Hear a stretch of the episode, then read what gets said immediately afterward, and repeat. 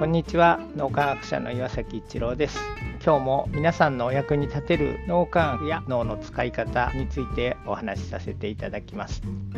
脳みやきしていくと過去の出来事は変わんないんですけど過去の出来事の捉え方が変わって自分が生まれてきたこと自体すごく意味がある世の中にちょっとでも貢献して世の中を良くしていくっていうことが腑に落ちて自分がお話ししたことに対して勇気づけをいただけるっていうのは自分の自己肯定感を健全にして前に進んでいく心のエネルギーを高めている脳磨きの朝活って自分の日々の行動を皆さんにシェアして振り返っていただく機会であると同時に勇気づけって未来に向けた新しい改善した行動ができるようにっていう意味合いがあります。素晴らしい未来に向かって行動できるようにそういう要素がこの脳みやきにはあるので未来のイメージを勇気づけの中で伝えてもらえるってダメ出しするよりもずっと未来に向かう心のエネルギーが高まってどこに向かったらいいのかっていうのもイメージとして残るのですごく大事な機会をお互いにですけどいただいてるしお互いに提供し合ってるしシェアし合ってるっていうそれができてるのはすごいありがたいなって改めて思わせてもらえる。だからそういう意味でこうやって毎日飲み焼きみんなと一緒にできてるって本当にありがたいなって僕自身もも思います。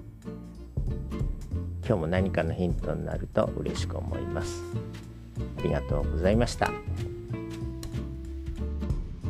この3分脳みやき気に入られた方はメルマガでも脳みやきのことを発信していますので脳みやきメルマガ検索してみてください。どちらからも脳みやきあるいは最新の脳科学のことを学んでいただくことができます。皆さんのお役に立てると嬉しく思います。今日も素晴らしい一日をお過ごしください。脳科学者の岩崎一郎でした。ありがとうございました。